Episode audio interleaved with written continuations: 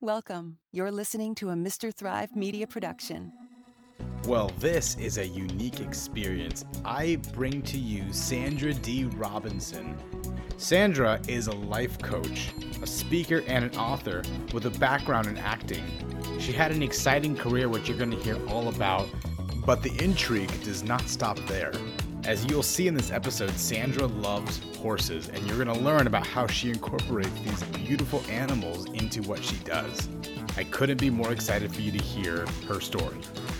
As for the artist Upsurge, I couldn't be more excited for this project that we are working on behind the scenes.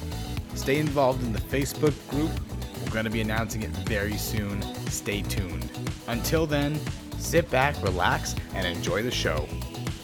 You have stumbled upon the Mr. Thrive podcast, where together we discover established artist, communication and leadership coach Sandra D. Robinson. Sandra, welcome to the podcast. How are you doing today? I'm good. How are you? I am doing terrific.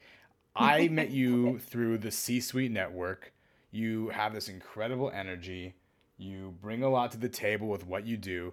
Can you tell me what a leadership and communications coach does exactly?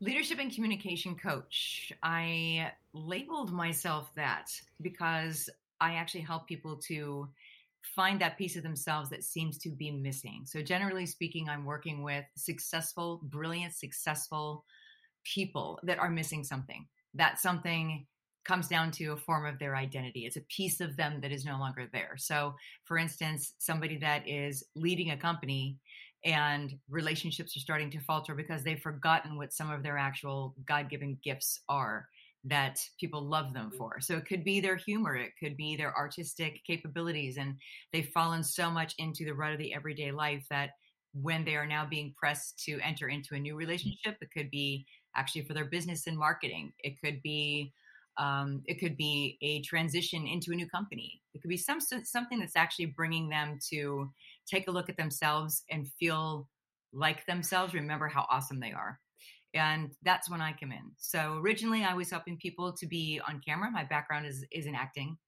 and so after all those years of working in network TV, that was the easy transition. Help somebody get on video and communicate that way. It's really about relationship, right? And then uh, it sort of morphed into helping those same people conquer the stage, and I love to do that even now. And as you probably know, there is one other very unusual aspect to my business when it comes to the leadership and communication in particular. I mm-hmm. work with horses and a very natural approach to communication and leadership, and they are my co coaches. And I do those retreats um, by special request and only a few times a year here in Austin and in Colorado. So those are those are kind of the thing that makes me a little different in that field. Absolutely, uh, I have no doubt you bring a very unique value proposition. I've never heard any coach say they bring their horses to come in as the co-coaches. I think that's really yeah, yeah. There we go. I love that. So it, it's a it's a clever concept, and I I really want to join you on one of these retreats one day. Even though it's mainly geared towards women right now for for the empowerment of women. It, it is, you know, we originated it geared towards women. Yes, it, it was at the languaging. If you go to my site, seems very much not exclusive to men, but it is specifically geared towards that niche. The interesting thing is there's this is beautiful that I think that a lot of companies, corporations that are now searching for something for their people, for their team building experiences. If they take their companies on retreats, they're looking for something that is different, that is more nature oriented. And so I am actually getting phone calls from people as far away from Texas as New York City. And they're booking they're booking retreats for their for their teams. And I think that's an awesome thing that's happening because that means that they're focusing more on mental health and on emotional intelligence and and relationship building and communication and i think that's that's awesome and that's imperative for sure that means you're doing something right if you're getting people all the way from new york for sure but as you yeah. mentioned your experience pre- prior is in tv you you did a yeah, lot yes. of tv back in the day you were an actor uh, you've you've gotten to work with some pretty big figures who are some of those figures that you used to work with Oh gosh. Well, it's funny because I, I primarily like most of my income came from working in daytime TV. So if you're a daytime fan, you may know a lot of the people that I worked with. But if you're not a daytime fan, and a lot of those shows are off the air now. So, I mean, Sunset Beach, I was on. It's off the air. Another World, I spent nine years on. That is off the air. Bold and the Beautiful is still on the air. So there's that one. Uh, that was a very fun show. General Hospital still on the air. There are many um, actors that I worked with there that have hopped from show to show. We jokingly used to say it's very incestuous in daytime. So I had, it, it is, right? And then I've done some nighttime things, and that that was always fun. So I'd get to do guest star things, and it would be like a single serving you know, where I do one episode or two episodes or three episodes of a nighttime show. And yeah, I, I always think that it's interesting to meet the person that carries like a sitcom or something because they have a talent that obviously and a charisma that obviously keeps them in that role. And so I always found it interesting to meet those people. Oh, I, I, I, I can't imagine. Uh, I know for a fact that you once worked with Halle Berry. What did you think of Halle Berry when you met her? Oh, okay. So I didn't work so much with Halle. We shared the same manager for many years. So I met her. I, I met her. Yeah, I met her in uh, the pageant world. Actually, I was. We were. We both were in a teen. Oh my gosh, what was it called now? Teen All American, I think it was. She won. I was a runner up. And then we went to Miss USA. I was there at Miss USA the year before she was so I actually helped to crown her Miss Ohio when she became Miss Ohio. Right about that next year, I went to New York, met my manager. He told me, he goes, You know, I'm looking for somebody. And he explained the qualities that he was looking for. And I said, I know a girl in Ohio. And he tracked her down and he brought her up to New York and she started working almost right away in film. So we instantly had two different trajectories. Uh, but she's a lovely human being. I'm just, I, I still think that, you know, very, very highly of her. And she's a great mom. She's a hard, hard-working woman, and she has a new movie out now. You know, you should check that out. She plays a like a WWF fighter, like a, a I don't know if that's the right term. Actually, now I'm thinking about it, but it's she's like a mixed martial arts. I think that's it. Okay. Well, very cool. Yeah. We're gonna learn a lot more about that right now in today's season three warm up trivia. Are you ready to be Uh-oh. questioned about Halle Berry? Okay, go ahead. I love the hesitation. Please don't worry. We're all having fun here. Everyone always gets at least one right, okay? So Okay. here we go. Question one What instrument does Halle Berry know how to play? Is it A, the trumpet, B, the tuba, C, the flute, or D, the piano? I'm gonna say piano. You say piano? Now, I too could see someone like Halle Berry play the piano, but unfortunately, that is incorrect. She actually is uh, a flute uh, person. She Ah, plays. that was actually the first thing in my mind. oh, Darn it. bummer. I, you know, I, I put her in a music video with a piano, and I don't think anyone would bat an eye. But I think if people saw publicly that she was playing the flute, or better yet, the tuba, my God, Yeah, right. That, that imagery was just wrong. I couldn't get that one. Right, Yeah. right. I was trying to think, what's the complete opposite of Halle Berry? And it's definitely a tuba. Question two Which of these movies was Halle Berry's directorial debut? Is it A, Bruised, B, The Flintstones, C, Queen, or D, The Rich Man's Wife? Oh, I wouldn't have guessed any of those. Oh, um, bruised. Correct. You got it. Nicely done. Yeah, that movie. Uh, that movie is is doing fairly well. It's on Netflix. You can go check it out. Bruised by Halle Berry. I forgot because she had produced before, but that was actually her first directorial. That's right. That's why I was surprised. I'm like, wait, oh no, she was producer. Okay. That's right. That's so there. right. Good question. Of course. Question three: Which disability does Halle Berry have? Is it A? She's sensitive to light. B. She's hard of hearing. C. She has a speech impediment. Or D. She cannot pronounce certain letters of the alphabet. Wow. Um, I don't know of any of those. I didn't know either until this. I, Um, I was really I was blown away by that. I don't think I don't think speech impediment, which would be the same thing as not being able to pronounce certain letters. Hard of hearing. Oh, She did break her eardrum, so I'm going to go with hard of hearing. Correct. Yes, she has lost 80% of her hearing in uh, one of her ears, and that Yeah. was lost during the, the filming of this movie called The Last Boy Scout in 1991. So, kind of I remember. interesting stuff that you would never think uh, in regards to Halle Berry, but she is a unique person and absolutely wonderful. And what a privilege it is that you had the chance to do these beauty pageants with her and uh, get on Yeah. get on the road with that. So that's fantastic. Yeah, really. I, I'm. We're still in touch with our manager. He is kind of retired, I guess, Mhm. um, in a way. Although I just talked to him and he says he's coming back, so he just can't sit still. He's But back, we baby. were, we were with him for the uh, really up until um, like 2020. okay. Yeah, Wow.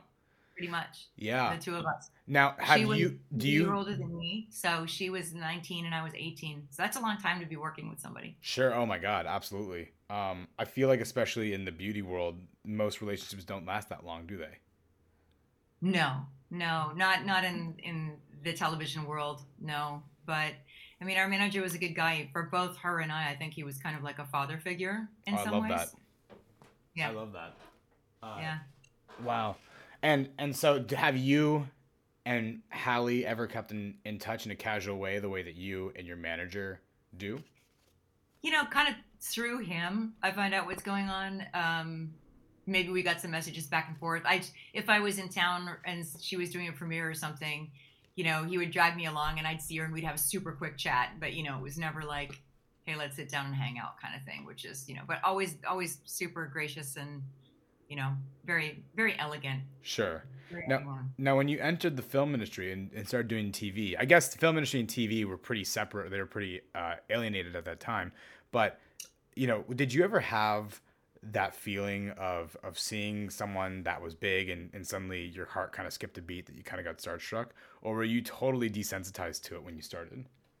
Uh, I had surprising people that that got me off kilter. How, Yeah. Who?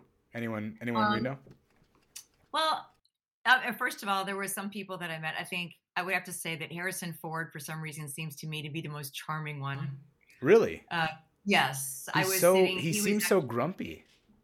No, not at all. Not at all. He he was a sweetheart, and and I was sitting at an awards gala, and he was actually receiving an award, if I'm not mistaken, and our friend was giving him the award.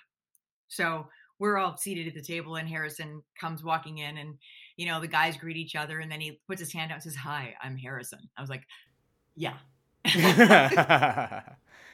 know, it's like kind of obvious, bigger than life, um, super charming. But I think if I meet somebody that, and, and I'm trying now desperately to remember the actor's name, I'm having a total blank on it. But he was in the original Odd Couple, like the one from the 70s, I think it was. Oh, yeah, The TV show. okay. So I remember being really little and I was a latchkey kid and, and we didn't have cable. So there would be these old reruns and I would watch that show because it was on TV when I was waiting for my mother to get home. And I ended up meeting him quite by accident and making a complete fool of myself. Um, because I didn't know what to say. He was the guy that I used to watch when I was like four years old. You know what I mean? So I, you- like- are you talking about Walter Matthau? What's that? Are you talking about Walter Matthau or Jack Lemmon? No, not no, not that far back. Not the not the original movie. I'm talking about the TV series. Oh, okay. My bad. Oops. Never mind. yeah, the TV series. He was the super clean guy. Got okay. Uh, was it? I'm I'm looking it up right now. I'm not pretending like can tell you're I'm doing this off the brain here. Uh, because I'm But we were we were both doing uh, a charity event. So we were both on celebrity teams, different celebrity teams for this basketball charity event. You know, and we were they were changing teams, and I ran into him. And the woman that I was with didn't even know that he was a celebrity. She was, it was so funny. She just knew him as the guy from the gym. So they start chatting away, and I'm looking up at him like, oh my gosh, oh my gosh. And I muttered something awful that was like, I tripped over my words. I was like, I just, I just been watching. I mean, you're, I, I, lo- I really like your. I've been watching you since I was, you know. And then they tap me on the shoulder, like, Miss Sandra, you have to get, you know, you have to get in place. And he looks at me and he goes, "You're a celebrity team," mm. because I was like such an idiot. and and I was like, oh, was it Tony Tony- Randall or Jack Klugman? yes, Tony Randall. Tony Randall. Okay. Wow. Yes. That's really that's very Yes. cool. Okay. I, I tripped all over myself. It was really, really funny. And you, I, I would never have said that that would be a big deal for me to meet him, but you know, I guess it's how people feel whenever they would meet me when I was on a soap opera because I was in their living room every single day. You right. know what I mean? Yeah. It's different from a film star. A film star, and now they're sort of the same, right? Because of the way we're watching things. But then it was a film star you would really feel like you could walk up to, that you actually knew them. But soap opera people, talk show hosts, you kind of felt like you did know them. No, so. it's very interesting. I mean, did you ever expect to see the world of TV and film and the impact that they have on society get so blurred? Along, by the way, with the short form content that we have, like there's a lot of lines are getting blurred in terms of what counts as what anymore. What is a TV show? What is a film? Hell, what, right. what, what is even a podcast? Because even I, I can go on like what I, I, I will end up always like you know, looking at TV in a sports bar and I'll see ESPN replays going on. You see two guys behind a desk with microphones talking about the this week's replays in sports. And the reality is that's a podcast in my mind. They just don't call it a podcast. So it's like it's like exactly. what what are these lines that we're blurring here? Did you ever think that you would see no, that day? I, that's it. I have a partner of mine who is in Dallas, Texas, and he encourages people that want to do their own podcast to do it on video. And he comes from a network television background. So let me tell you, you walk through his studios, you sit in those chairs, you want your own show because it's lit like Oprah. They look fantastic. It is network quality shows and it's listed as podcast studio. There is no difference. You're so right, Chaz. There's no difference at all. And it's it really is amazing how you know, someone at home who is doing this for much cheaper than what a studio can do, who is doing this with less experience, uh, who is, you know, someone like myself who does it on their own. Maybe it starts as a mm-hmm. hobby and it becomes more and more professional over time. It really is amazing how that sometimes can be more impactful than what is being done in a studio. When I went yeah. to film school, you know, I, I had this very interesting teacher in college, and one thing that he said to the students that I don't think the school would very much like him, to said to say to everyone is he reminded the students that you might be at one of the top 20 film schools in the nation. But let me tell you right now, there's always someone in the world, not just the country, but the world, who is making a film better than yours for cheaper and in a faster time. And he said that, and I just remember like the entire room, this 100 person auditorium. It wasn't an auditorium, it was a theater, this 100 person theater just falling silent. Like that yeah, sudden, kind of a Debbie, Down, Debbie Downer statement. Oh my God, totally humbling too. Because you're in this film school, you really work to make it, and there's yeah. so much, you know, there's a big right. mountain to climb. Yeah, he's right. I mean, in some ways, there is a level playing field, and that's one of the reasons why. And in some ways, there's not, but in some ways, there is. And I think, like TikTok is a perfect example of that.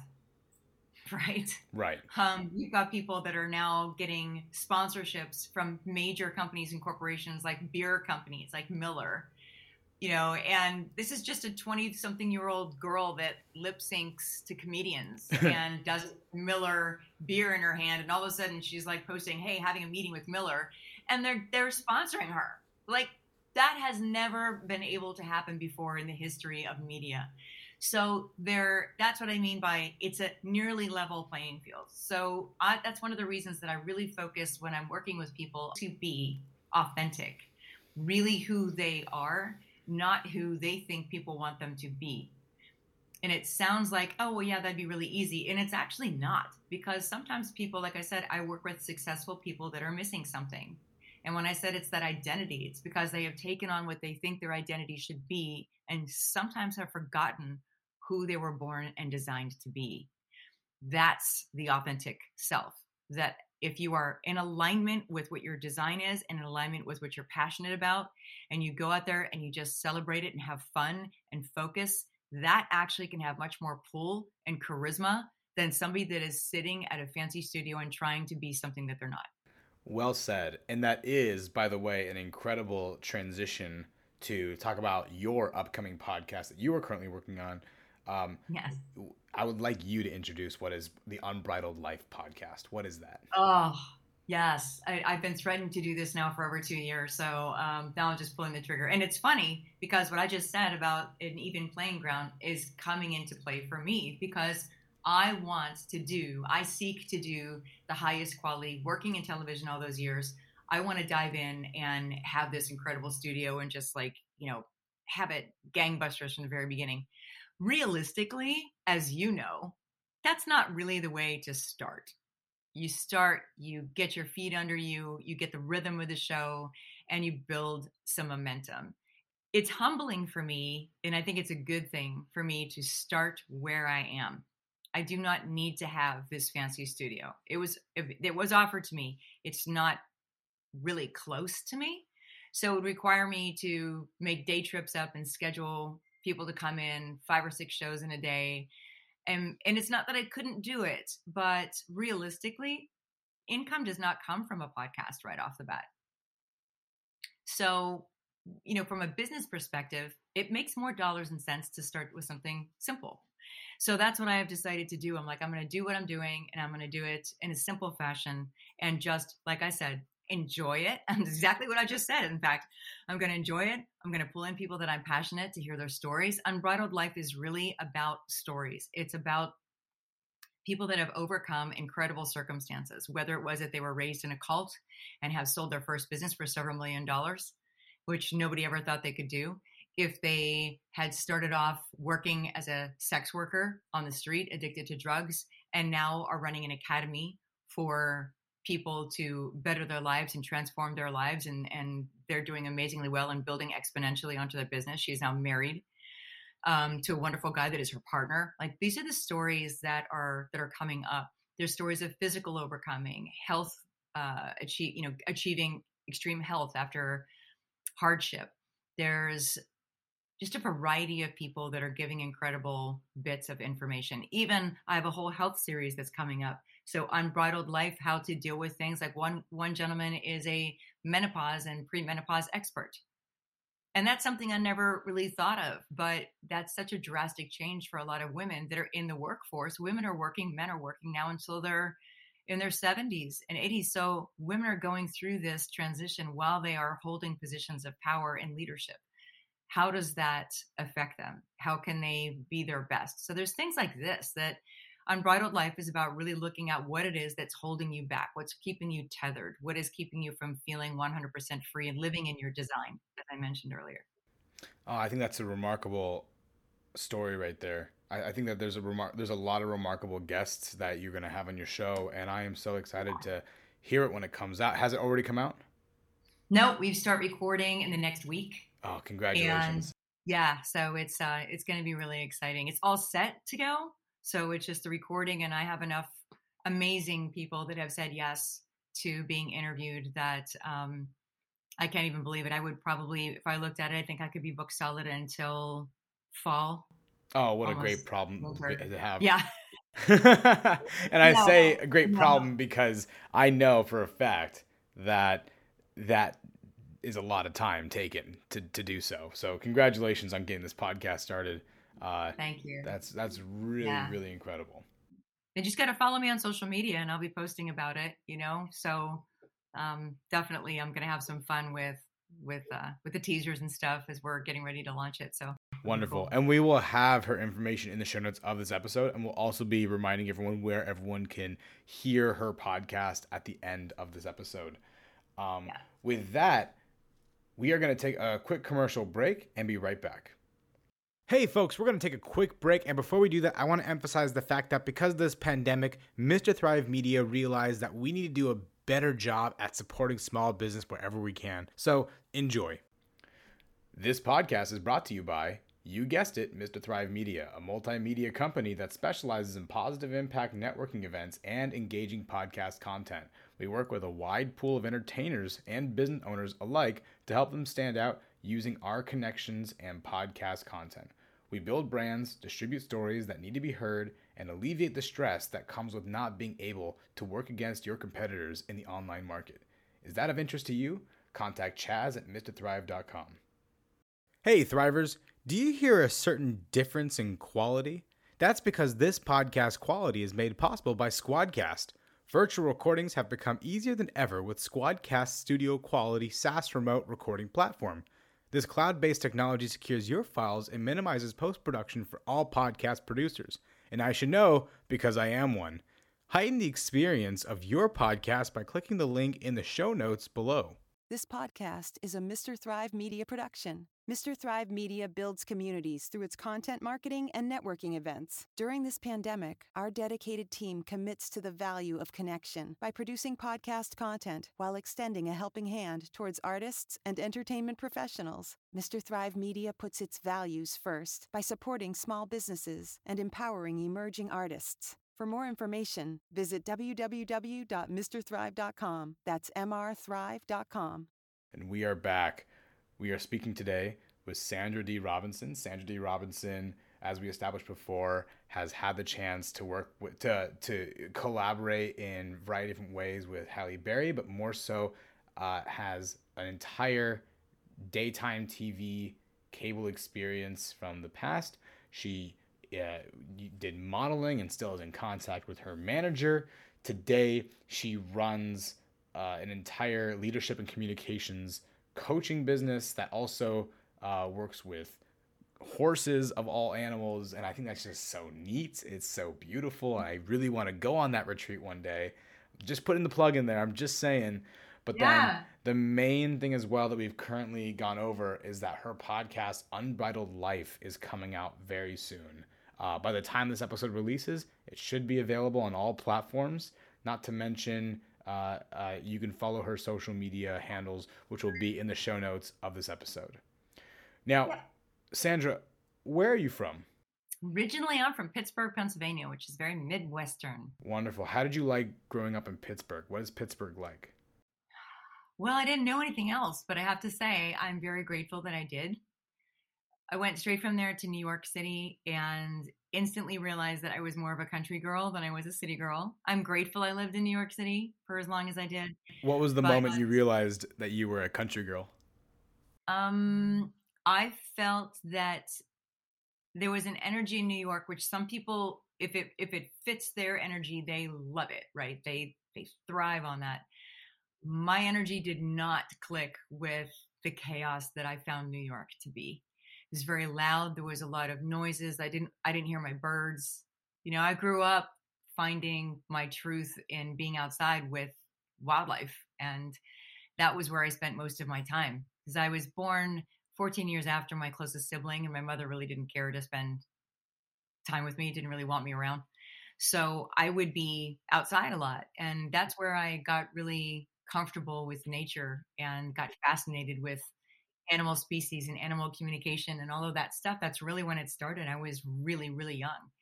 And so when I got to New York City, none of that was really accessible. I remember thinking how lucky I was that I had this apartment, which in retrospect, from a New York perspective, was an amazing apartment.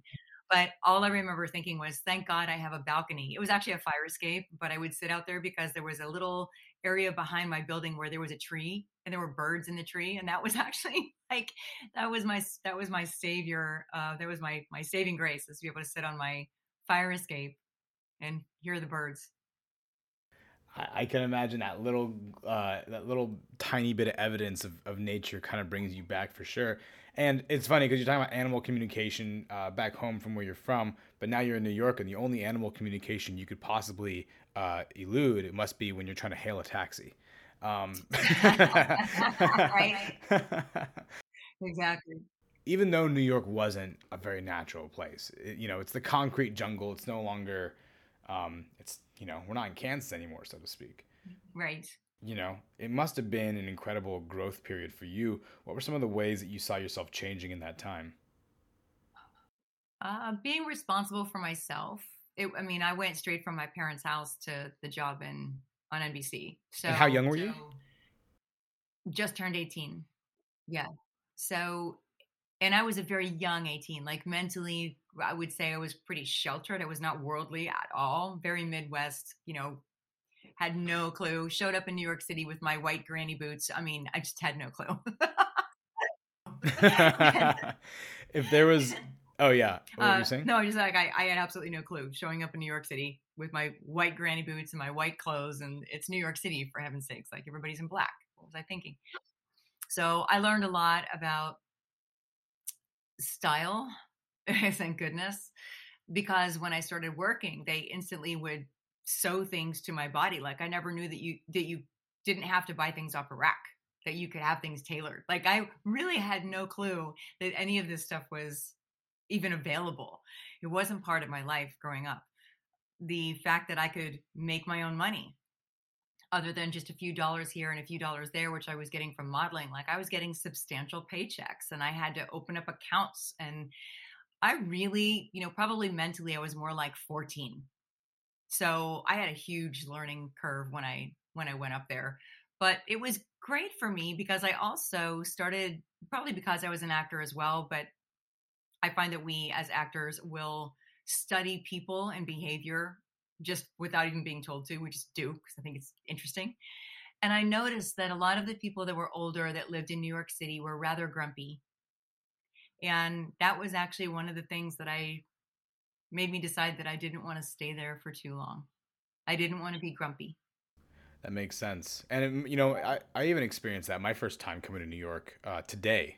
You know, maybe I, I think I went to New York uh, 20, 2013, 2014, uh-huh. around there.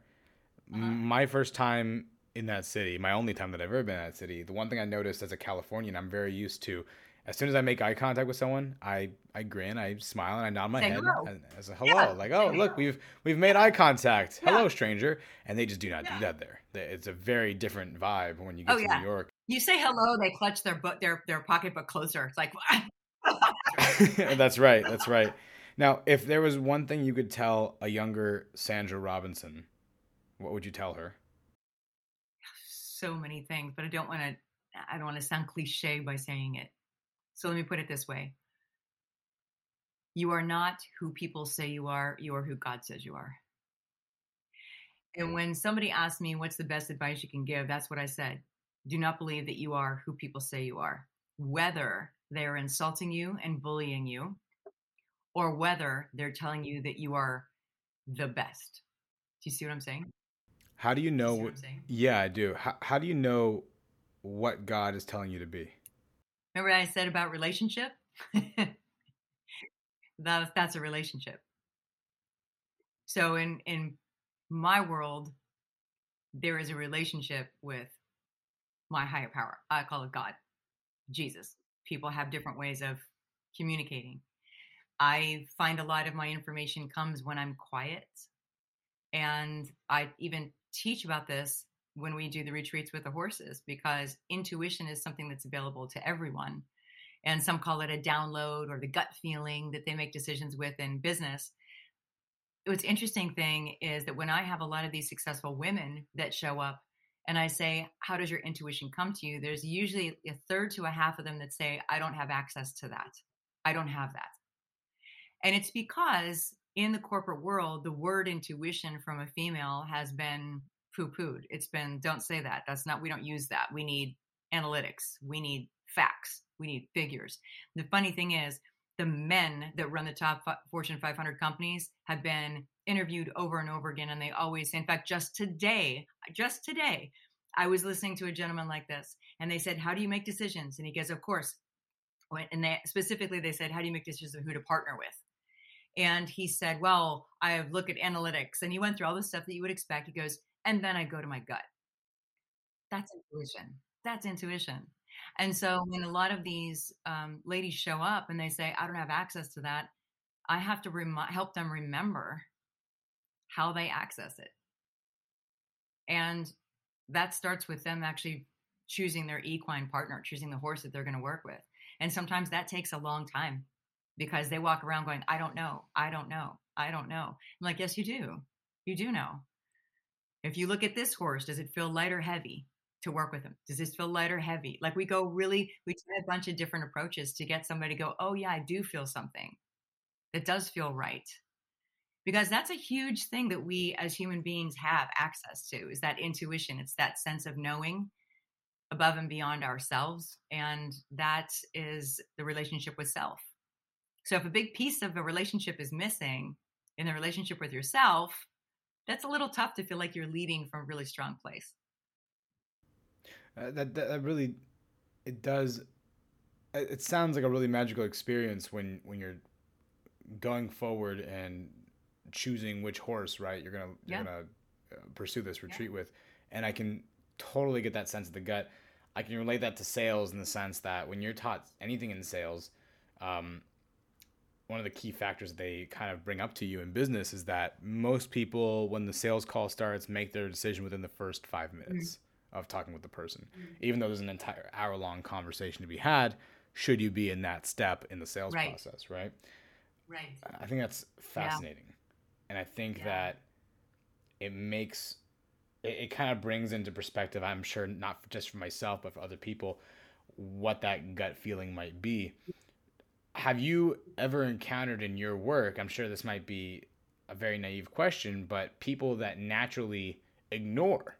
Oh, that was me. yeah, I can tell you about that. I think everybody has ignored it at some point. And a good example of that, and I'll ask this even when I'm speaking, and I get a ton of hands that go up, especially if I'm speaking to coaches or teachers or consultants, right? And I'll say, okay, so how many of you have ever brought somebody into your business as a client and as you're signing them and having the conversation, your gut's going, don't do it. Don't do it. But you're thinking, man, I got to make my numbers this month. I have to make the revenue that I said I was going to make. I'm going to sign this person and that'll get me there. And you succumb, even though your gut is saying no. And hands go up. I said, were they not the biggest waste of your time? And everybody usually cracks up because, yes, they were the ones that want things for free. They're the ones that don't do the work. They're the ones that suck you dry so that when you're done with the with the phone call that you do your coaching with them or whatever you are absolutely exhausted right? It's like that's it. That's you ignoring your intuition. And i say if i'm with the ladies i go ever go out with a guy that you knew was going to be bad news and sure enough he proved it to you? And they're like yep. Like that's your intuition. Those are the things that you you will override your own intuition. I have done it. My hand is first one up. Yes i've done that and I, I will admit I was asking that question a bit presumptively because I too have done that. Whether it was in romance mm-hmm. before, I've done that mm-hmm. with uh, certain business co- uh, collaborations before. I've done that. Yeah. I don't know. It's yeah. it's it's kind of funny. But you know, one thing I tell a lot of people um, in in the business setting, I don't think I talk about it much here on the podcast, uh, is that I this is the opposite experience where I originally was reticent, but something in my gut told me to do this, and it's been one of the best decisions I've ever been, made in my life. You know, way way back in the day, those who have been listening to this podcast since the very beginning know that this podcast was just a podcast. There was no business around it. The it was original. This podcast was originally called um, Mr. Thrive's Stars of Tomorrow right? Which is a terrible name because it's way, way too long. I'll, I'll, renounce that original creative decision of mine to the day I die. But, you know, those who remember the name of that podcast, you know, were a part of this experience when my dad came along. And he said to me, you know, I really like what you're doing with your podcast. I want a podcast too, but I want to make it about small business.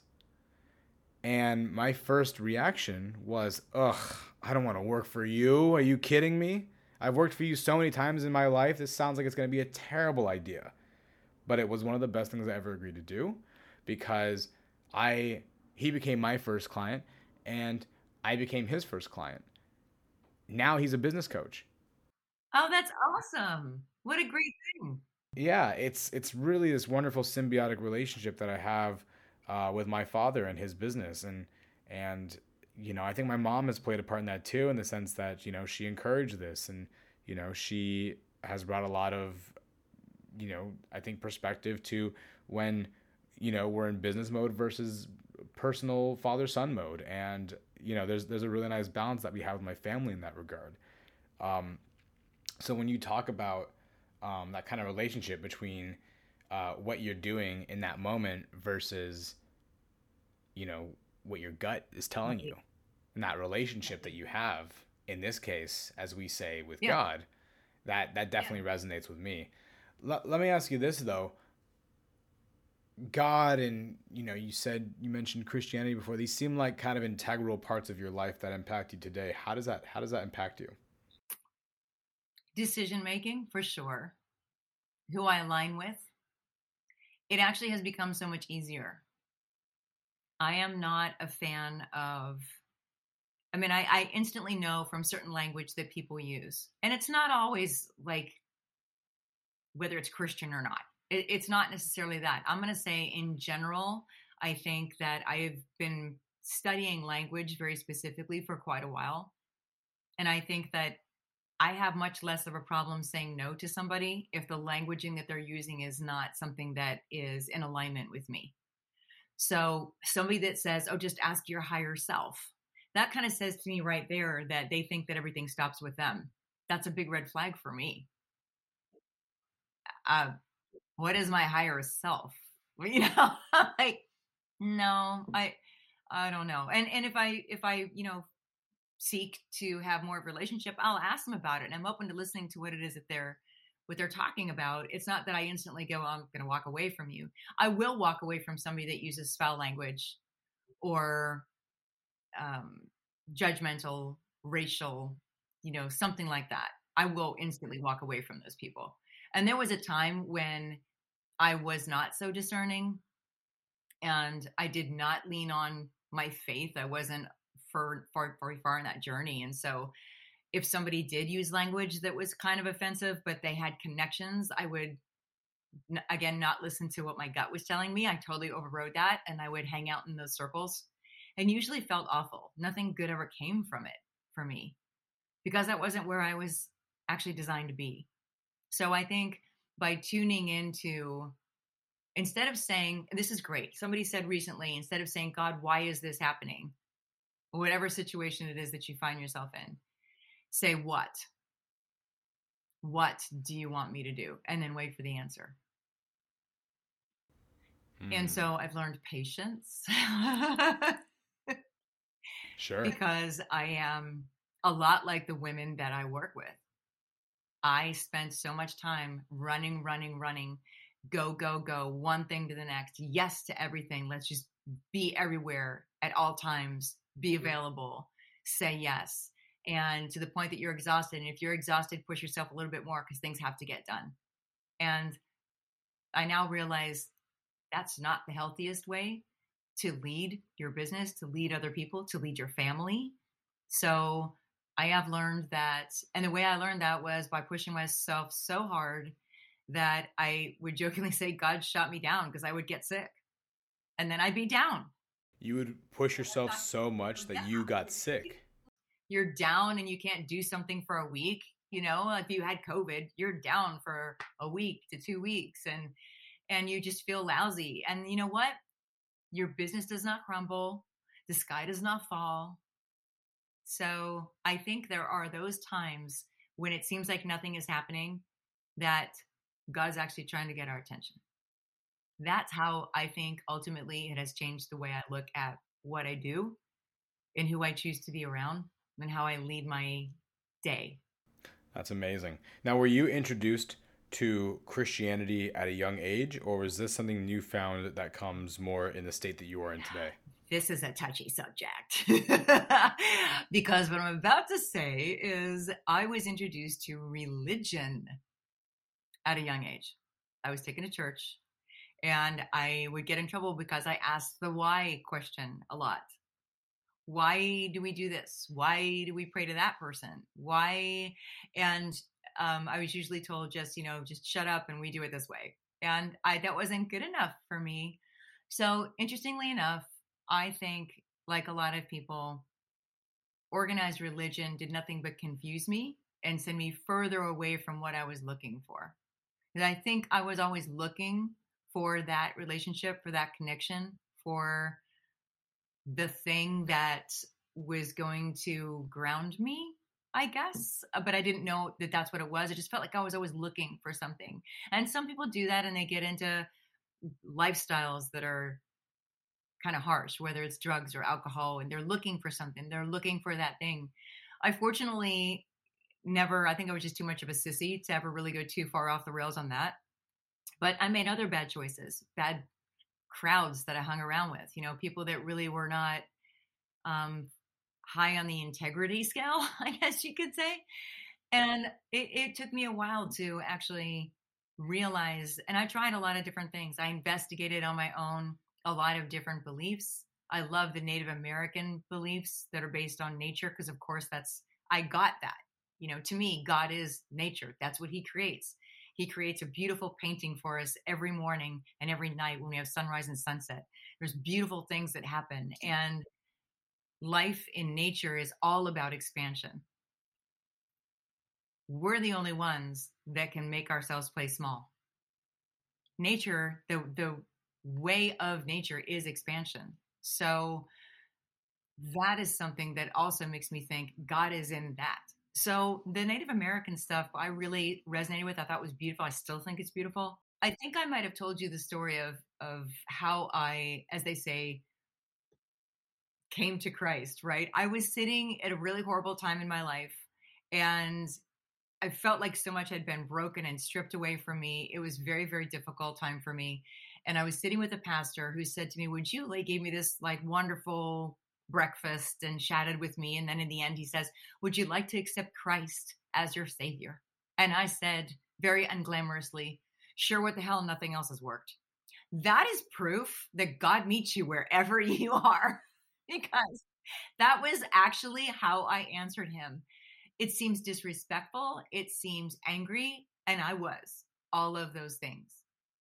And I woke up the next day and said, Look, I'm still in the same situation. I still don't have any money in my account. I still am living in this dirty back room of somebody else's house because I had to give up my apartment and my cars. And, you know, it was a horrible time for me. I still don't have a boyfriend. Nothing has changed. And within a few months, all of that changed. But it didn't happen overnight. And it didn't, I, I wasn't like super spiritual but I was open to looking in that direction. And how young and were you? Late 20s? 20. Mm, let me think. Maybe 30. Maybe 30. Yeah. Yeah. So it was, it literally, that was where I was. What the hell? Nothing else has worked. And, you know, I tell you, God meets you wherever you are because it's apparently at some point somebody tapped God on the shoulder and goes, Hey, hey, she woke up. She woke up. Go, go tend to her. wow. She's asking for you. She's not nicely asking for you, but she's asking. So go over there and show her who you are. And then, you know, things started to shift and change and drastically change after a good year or so. And the people that I was around changed greatly. I said goodbye to a lot of what I used to call friends. Oh, wow.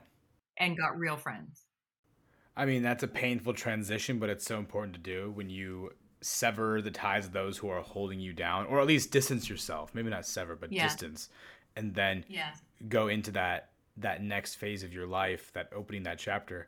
I, I definitely had that experience, uh, so I can very much relate. It wasn't uh, it wasn't a religious mm-hmm. experience for me, but mm-hmm. sometimes religion is the catalyst for that. Because I think something like yes. that must have been inevitable, and I'm so glad that you had your uh, come to Christ moment. as unglamorous as it was. as glamorous as it was, you know, I think that's really, really special. And it really is uh, wonderful how, on an individual level, religion can, you know, impact a person and turn their life upside down. And you hear all the time, you know, people who have uh, overcome addictions yes. with religion. You hear all yes. the time about people who uh, have gotten out of their uh, aggressive habits, whether that be abuse or whether that be, uh, you know, verbal degradation of other people because of religion. Yeah. And um, I think that's the part that it plays here. And it's very clear with the way that you carry yourself, Sandra, that um, you don't just practice being a good person, but that you follow your gut in this intuitive way that is really beautiful and meaningful and has a lot of heart behind what you do. So I want to thank commend you, you for that. Thank you. And I just, you know, I, I need to clarify because I still cringe a little bit. And I don't know how this is going to sit with some of your listeners. I still cringe a little bit with the word religion. Sure. Because organized religion, I think, has turned so many people away, even recently. And it makes me very sad. So if I say to somebody, "Oh, I'm Christian," and I see this immediate recoil, I have a pastor friend who, who, when he sees that, he says, "I'm sorry for what the church has done to you." And they turn around they're like so amazed that he would even say that because he's a pastor and and they said well yeah i grew up and this is what i experienced in my church you know and usually it was something that they were either judged or somebody there was some judgment there was something going on that really was not in alignment with with God. You know, it, it is still an organization of man and it is going to be flawed. So I like to say that it is that relationship. Do I believe the church is powerful? Yes, because it's a community and there is security there. If I ever need anything, I have a whole community of people. We are founders in a small church here in Austin. And so not the not the founders, let me we are the founding partners. okay, it's not our church, but it is our church in a way. And so I can definitely say that there is a family feeling there and there's a community there. And I think that's hugely important. So I still I still have that and maybe it's something I need to work on. I still have that little thing in my gut that when somebody says religion, I almost feel like I have to defend myself and clarify. Right. Maybe the R word is not religion, but the R word is relationship and that just sounds so yes. important for what you so are true. kind of building with your current life, your personality, and to a, a certain degree, your brand. And I have so much respect for for it for sure. Sandra, thank you. If someone listening to this podcast right now wanted to get a hold of you, wanted to listen to the Unbridled Life podcast, wanted to follow your socials, what is the best way they can reach you? First thing to do is I would say Google me, but no. no, come up. Up. Go to sandradeerobinson.com. That's a great starting point. You can find the podcast there. You can find links to all social media from there. And uh, you can find the blogs on there. So there's actually an awful lot that you can find. You can actually find the horse uh, retreats and everything there. So that is, if you're curious about any of those things, it's the best place to go. And Sandra Dee is spelled out D E E, like Sandra Dee from Grease. So it's sandradeerobinson.com. You can also find me on um, everything from LinkedIn, Instagram, um, Facebook. I do have a Facebook group entitled The Unbridled Sandra Dee's Unbridled Life. There's a few unbridled lives. So it's Sandra Dee's Unbridled Life. And um, I'll send you the link to that so you can actually put that in some of the information here from the show. Wonderful. All that information will be displayed in the show notes of this episode. And finally, Sandra, the question I ask everybody, everybody on this podcast, what will you be famous for? Oh, oh wow. Introducing people to who they're designed to be through nature. Sandra Dee Robinson, everyone. Thank you so much for being on this podcast. It's been a real privilege to have you here. Thank you. It's been really fun. Thank you so much. Thank you for listening. This podcast releases bi weekly on Fridays. To attend one of our networking events, visit the registration link in the show notes or go to www.mrthrive.com. Would you like to be a guest on our show? Email chaz at mrthrive.com. Thanks, and we'll see you next time. This podcast is a part of the C Suite Radio Network. For more top business podcasts, visit c-suiteradio.com.